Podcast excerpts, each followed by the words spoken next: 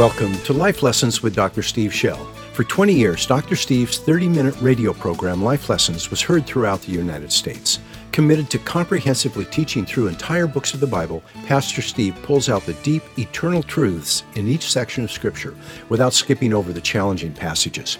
He applies what is learned clearly and practically so that we're inspired not to just be hearers of the Word, but doers also. I've been talking about dealing with depression, and one aspect that, that I don't know a lot about, but that I realized I've neglected. And I feel like the Holy Spirit wants me to take a shot at it. And that is an aspect that's particularly true of, of the sisters Men, I've pointed out, and I've, I've dealt openly with, with my own issues with depression, often have to do with our own sense of, of, of purpose in life and achievement and things. And, and I'm not saying all men or all women are like this because they're not. You can never do that. But you do sen- sense trends.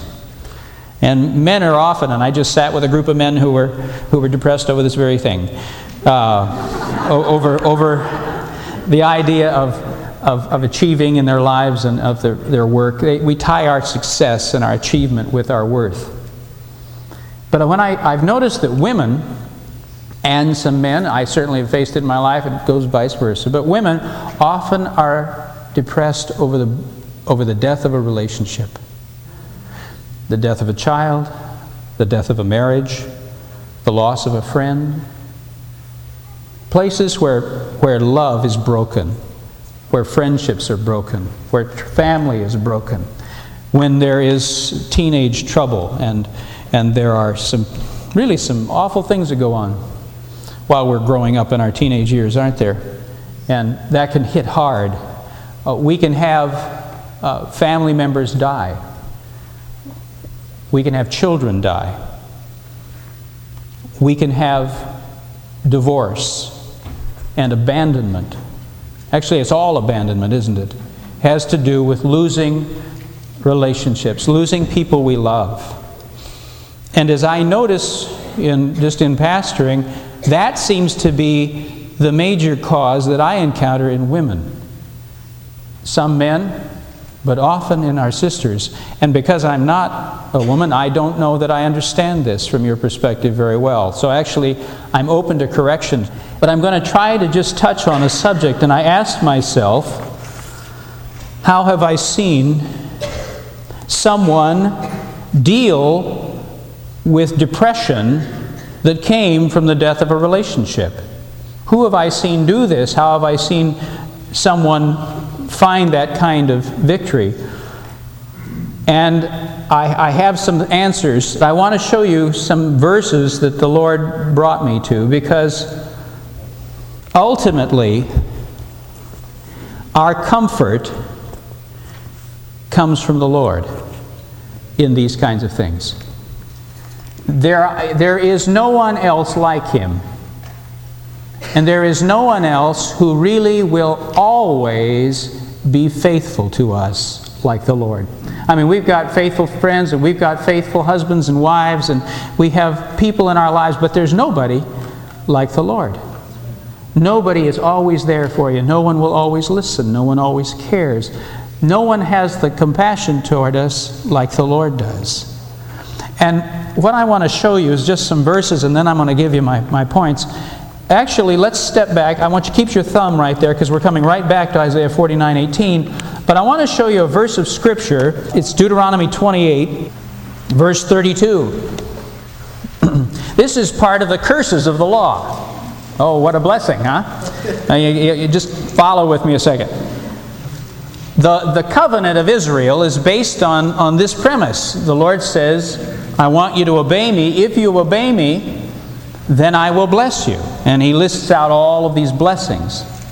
But He says, if you don't obey me and you turn away from me, these are the things that will happen to you. And He lists out all the curses. I mean, you know, practically down to getting lice in your hair. I mean, it, it just goes on and on. It's very detailed. It's disgusting, actually, when you read along in it. Here is one of those curses. Now, follow me in this. In Christ, what, we are no longer cursed, right? It says that the curse has passed away. We are now blessed in Christ. That's the whole point, you see. He's paid the law off, He's, he's bought its judgment off of us so that God is free to give us the blessings. And so, what I'm going to read you is one of the curses. But I want you to realize that as a Christian, the reverse of this thing is true. It, it works. Hang on. One of these curses is this one Deuteronomy 28 32. Your sons and your daughters will be given to another people, while your eyes shall look on and yearn for them continually, but there shall be nothing you can do. The Lord says, If you walk away from me and you rebel against me, speaking to Israel, He says, People will come and they will seize your family members and take them away from you. And this happened in history on a number of occasions. They will take them away from you, and you will look on and watch them leave, and there will be nothing you can do about it. You will powerlessly stand there while your beloved are carried away from you, ripped away from you. Now, some of us have had that kind of thing happen. Now, I am not implying that's a curse.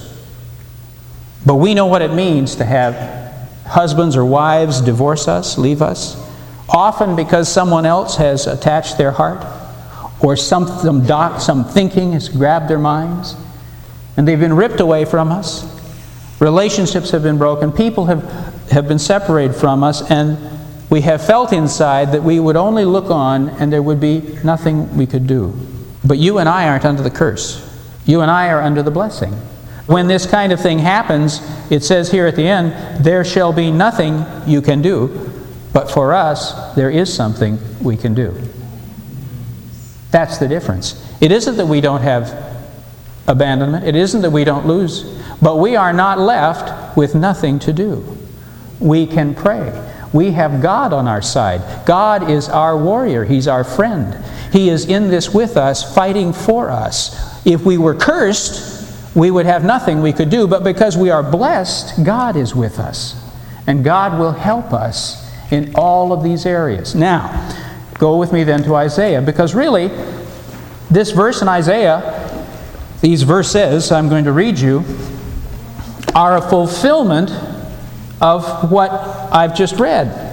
Isaiah is starting out in this chapter and he talks about the uh, Messiah. I'm seeing things in this chapter I never saw before. Verse 7, just for fun, says the Lord, thus says the Lord, the Redeemer of Israel and its Holy One, to the dis- speaking now of the Messiah who would come, to the despised one, to the one abhorred by the nation, to the servant of rulers. Kings shall see and arise, princes shall bow down because of the Lord who is faithful, the Holy One of Israel who has chosen you. Did you know that Messiah would be despised and abhorred? He was. Jesus Christ. I mean, I didn't realize that was there. Anyhow, that's not my point. Verse 14. But Zion said, The Lord has forsaken me, and the Lord has forgotten me. Now listen to this. Can a woman forget her nursing child? And have no compassion on the son of her womb? Even these may forget, but I will not forget you. Can a woman forget her nursing child? Picture a mother, a new mother with a little child, nursing the child. And he said, Can a woman forget that child? Can she have no compassion on the son of her womb? I think in natural terms, there's few things stronger that we know of than a mother's love for her children, is there? God help you when you get between a, a she bear and her cub. God help when you get between my wife and her children. There's a protection and a love and a commitment to them that will just go, for, go to the wall.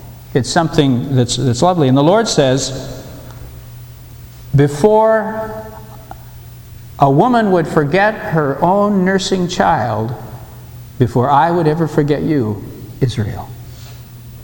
Now, he's speaking to a people, he's prophesying here, telling them that they are going to be cursed.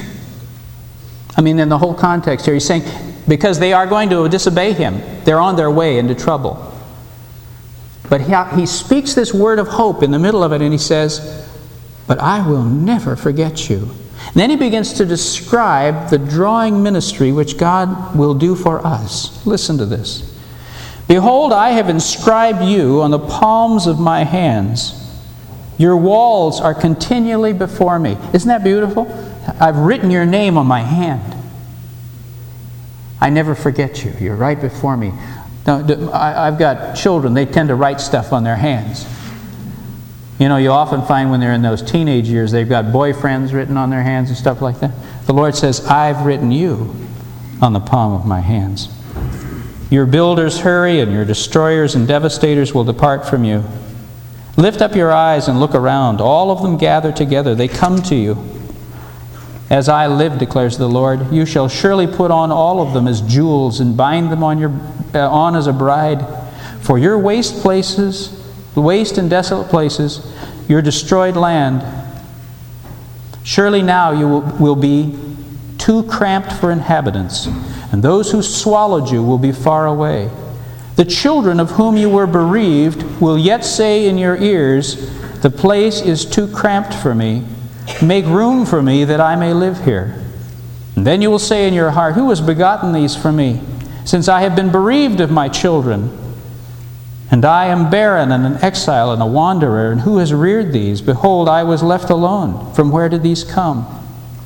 Thus says the Lord Behold, I will lift up my hand to the nations, and set my standard to the peoples, and they will bring your sons in their bosom, and your daughters will be carried on their shoulders. Kings will be your guardians, and their princesses your nurses. And they will bow down to you with their faces to the earth and lick the dust of your feet. And you will know that I am the Lord. Those who hopefully wait for me will not be put to shame. Can the prey be taken from the mighty man, or captives of a tyrant be rescued? Surely, thus says the Lord, even the captives of the mighty man will be taken away, and the prey of the tyrant will be rescued. For I will contend with the one who contends with you, and I will save your sons, and I will feed your oppressors with their own flesh, and they will become drunk with their own blood as with a sweet wine. And all flesh will know that I, the Lord, am your Savior, your Redeemer, the mighty one of Jacob. Did you hear what he said? Though their children had been taken away, their relationships, their loved ones had been torn from them through sin. Now, I'm not implying that for us. I believe many times this happens to very righteous people. So this is not any kind of, I'm not bringing that into the picture at all. That was the case here. But though they lost those relationships, the Lord is promising to draw back to them and to bring their, their family, their loved ones, and return and restore that family. Do you hear the promise there? Do you hear the commitment of the Lord? When we lose our relationships, when people we love leave us, abandon us, are torn from us by other doctrines, by other people's allurements, uh, by whatever it is that tears them away, the Lord is on our side to draw them back. And one of the things we have to, to, to, to find our comfort in, and I have four points. Point number one is to find comfort in God's power to change the human heart.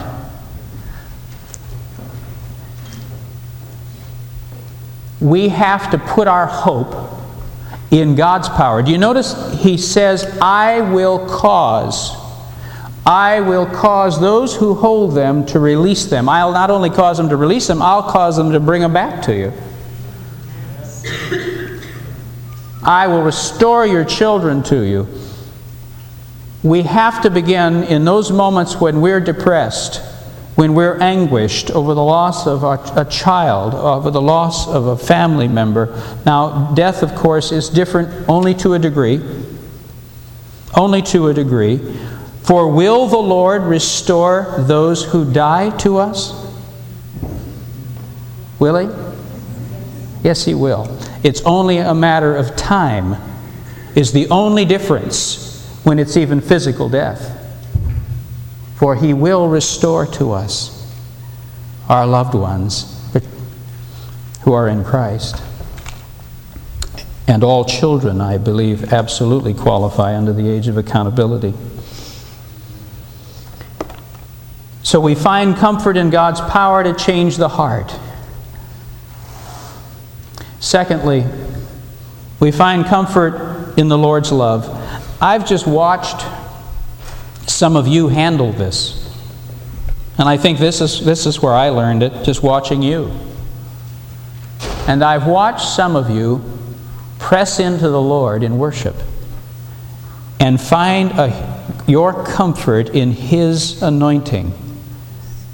And I can just, uh, even tonight, I can look around and know the lives of some of you and know the pain you have gone through. And rather than get bitter, rather than anger or blaming, you simply clung to Him.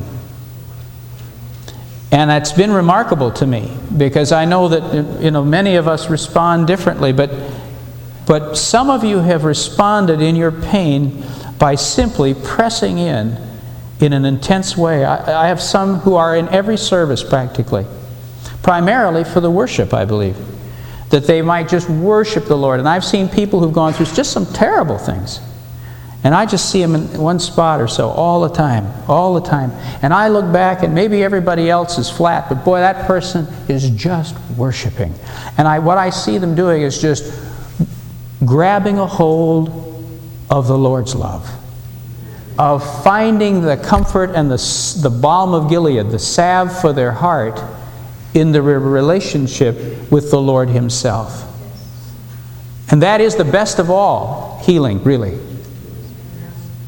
We can very, very easily we become bitter, we become angry or alienated at God, and some of us, and I think this is probably has been my inclination at times, I can certainly feel it in myself, is to get angry and say, Why did this happen? Why did you let this happen? Why did you do this? Why didn't you stop? And I go through all those whys. And then I sit in a corner, kind of all hunched down, and say, And when you make this right, I'll come back and I'll worship you. I'm waiting. You know, that kind of thing. When you finally, when you finally fix this, I'll praise you. Well, I'm waiting. Tina, uh, no, don't raise any hands, please. But some of you, I bet, can relate to that. I'll finally worship you, Lord, when you finally make this right. But there are some of you, and I've watched you do it. And that's how come I know about it. You don't allow that bitterness to separate you. You have pressed in and worshiped Him and pressed into God with an intensity that is awesome. And I've watched some of you grow spiritually uh, just at a, at a huge rate. Your maturity, your spiritual sensitivity, you've just zoomed forward in a time when you were in some of your greatest pain. You allowed the pain to drive you into God and found your comfort there. And I know that comfort is there. And so some of us bear heavy hearts and, and are in the middle of some of this. And I just want you to know there is great comfort in God. And He will love you, and He will never abandon you. He is, he is the one person above all that you will, you will find is faithful. I can't, I can't remember where it is. I didn't, but David says somewhere, though my father forsake me, and my mother forget, where is it? Psalm 27. Psalm 27. Though my father forsake me, my mother forget me, thou, O Lord, will never. Something on that order. I have found, well, yeah, let's look at it just while I hear you going there. That's Psalm 27.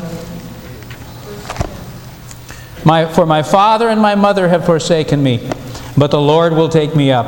Let's, let's read that out loud. I don't care what version you got. For my father and my mother have forsaken me, but the Lord will take me up. Let's do it again with some conviction. For my father and my mother have forsaken me, but the Lord will take me up. Now, David's father hadn't forsaken him, nor had his mother.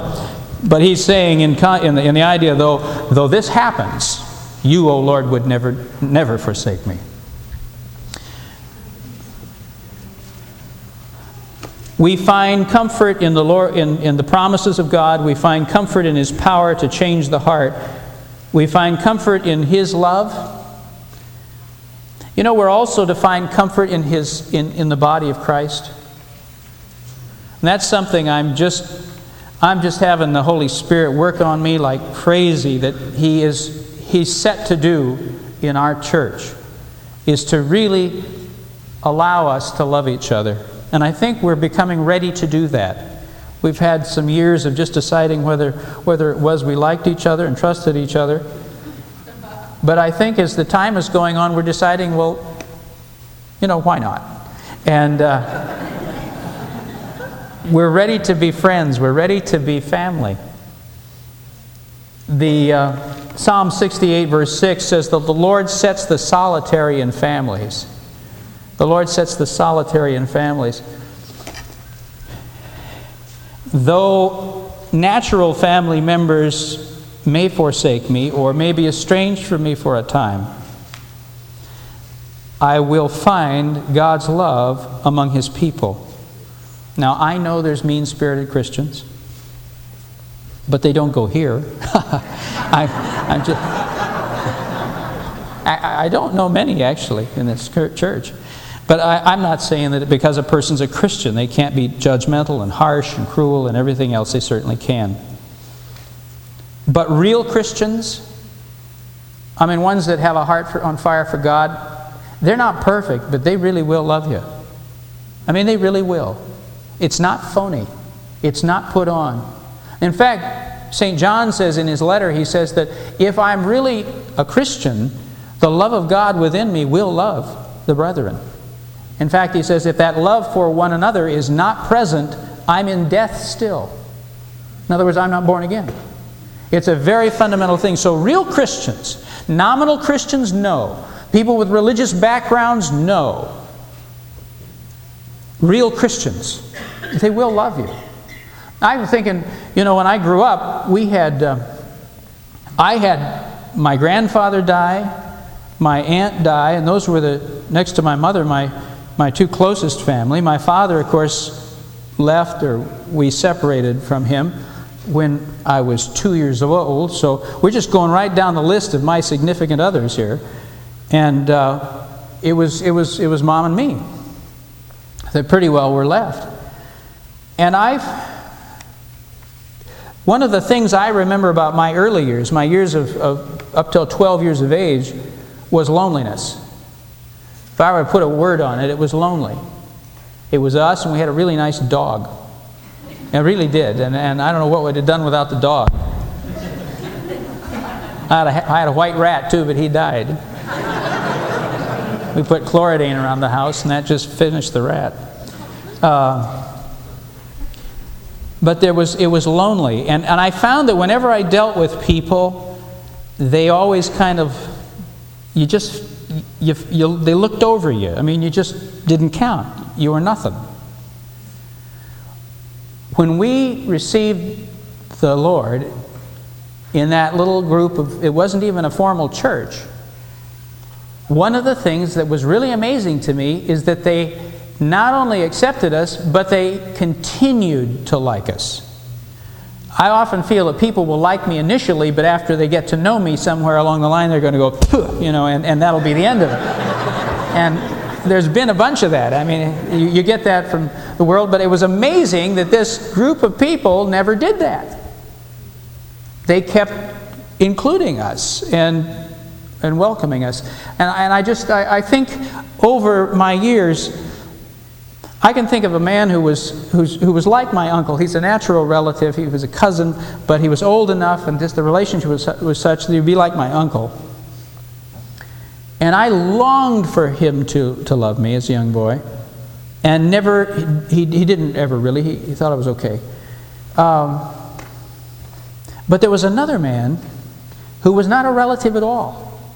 He was an old Dane, and a Danish man, that means. And he was a carpenter, and I met him. He built our house. And I began to work for him. I worked for him several years. And I think about it now. And one of the things that I always had from him his wife, his children, was love. His brother in law, they were all Christians. And the difference in the way they accepted us, you know, in those days it wasn't, it wasn't uh, popular to be divorced. I mean, now, I mean, if you're not divorced, what are you? And, but back, back then, it's like I was country when country wasn't cool, you know. We were divorced before divorce was cool. And uh, you were really socially at odds anywhere you went once they discovered you were divorced. And so we had that kind of stigma on us. But this, this, this Danish man, his name was Axel, Axel Sorensen, and his wife's name was Tomina. She was Norwegian. And uh, they always loved us. You were always welcome there. In fact, when I go back to Minnesota, when I go, if I go north to where we used to live, I may or may not go see relatives, but I will go see Axel. And it's funny. Why is that? It's because they love us. They love us. Why do they love us? They're Christians. I mean, real ones.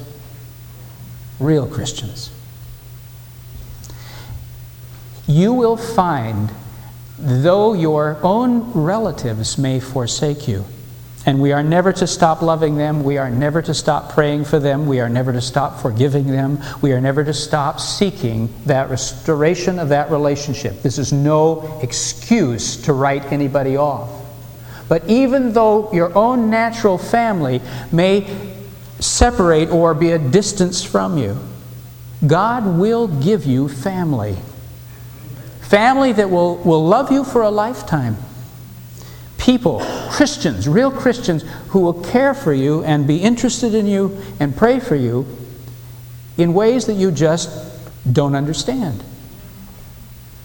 That's one of the things, I think, above anything else, that stunned me, and I saw a profound difference as a boy was how these people treated us, these Christians, because I'd never been treated that way before, ex- except by some immediate family, and most of them had died, as I said. But they treated us that way, still do. If I go down to California, I'm, I, I still am and welcome in any of their homes uh, and see them and, and love them. And it's like no time has passed at all in terms of the relationship. If you, have you got people like that? You can go see them, you haven't seen them maybe in 10 years. You walk into their house and you, you picked up where you left off in your conversation 10 years ago. Nothing has really changed. Because they are also growing in Christ. And it's like though you're separated, you're still moving the same direction, and you come back together and touch, you know, and you're still all. Whereas other family, natural family, who may not be in Christ or may not be, or be nominal and not grow, going on in Christ, you get together with them and, well, you know, you, you do your best to, to be friendly, but there's not a great deal in common anymore. Why am I saying this? I'm saying that though people may be torn away from us through divorce, through angry teenage things from some years in, during that time, through misunderstandings, through death.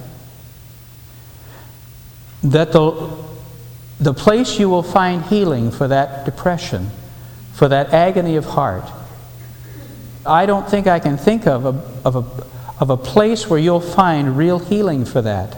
The only alternative in my mind is probably to become isolated and lonely and just endure to try to take your mind off it or something and to, to carry that pain inside you. But if you will turn and find your comfort in the Lord's love through worship, if you will find comfort in the body of Christ by opening your life to other Christians. In fact, some of the people that I have seen suffer a lot. I mean, I, some of our best ministers in this church are people that have gone through things that will just absolutely make your heart ache to hear it. And you think, how can you get up and, and carry through the day, let alone be serving all of us the way you are? And yet, I think they find the love of God and the, and the, and the comfort of the Lord even as they serve others and love others. The Lord is healing them. We find it in confidence in God's power to change the heart. We find it in God's promises to always be contending, even with the alienated family. Do you have alienated family? Do you have family that are far from the Lord? I do. I do. But even now, I find that God is bringing several of them to Himself. We've gotten letters from family members I wouldn't recognize uh, any longer. I'm thinking my, my mom has gotten some letters from people that are just on my long list of prayers. You know, you pray for the family. I can just go right down the family, be with Grandma and Grandpa, David and Rachel, Stephen and Karen, Larry and Kathy, Paul, Kirsten, Reed, Andrew, Matthew, Michael, Mark, you know, Grandma Michelle, Robert, Aunt Mary, Bobby, Nancy. Anyway, I just go right down my, my, my relatives and my wife's relatives. And uh, my children do it, and every so often we just drop into that and notch down, and off we go, just naming them all before the Lord. And what happens with family like that, even when they're separated from you, you just keep praying. See, you pray for your family till you die, or till they die. You just don't ever stop on that. And the issues with family is it can take decades. It can take 40 years. I don't know why the toughest nuts in the kingdom are your relatives. but it doesn't it seem like that? You know, everybody else is, all the other people, you see all these, these really crazy people just pour into the church, and then there's your uncle, you know, and no sirree Bob. He's got to go right to the end. Uh, but what happens is if you keep praying, how long does God remember a prayer? Yeah. To a thousand generations. He never, he didn't quit. See? And so he doesn't forget you prayed. He doesn't stop working.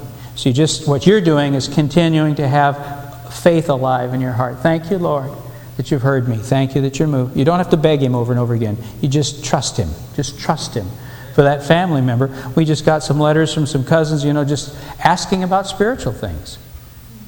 Really, really, really, really unusual. My, my wife just said this week that my, one of my nephews, who is, is my godson, uh, of all of my nephews, he's, he, he is my godson. Uh, we're going to send him a Bible on his graduation from college and, and, and some other and, and seven promises of the promise keeper. and we're going to send that, send that off to him. And uh, Mary just said, I, I just feel led to do this. And so, you, what do you do? You just keep scattering seed with those natural family. See, if we were cursed, we would watch the tearing away of our family and loved ones, and there'd be nothing we could do. We just look on with our eyes and grieve. But we aren't cursed, we're in Christ. So we have the living God on our side. And so we simply position ourselves and we pray and we trust Him right on through.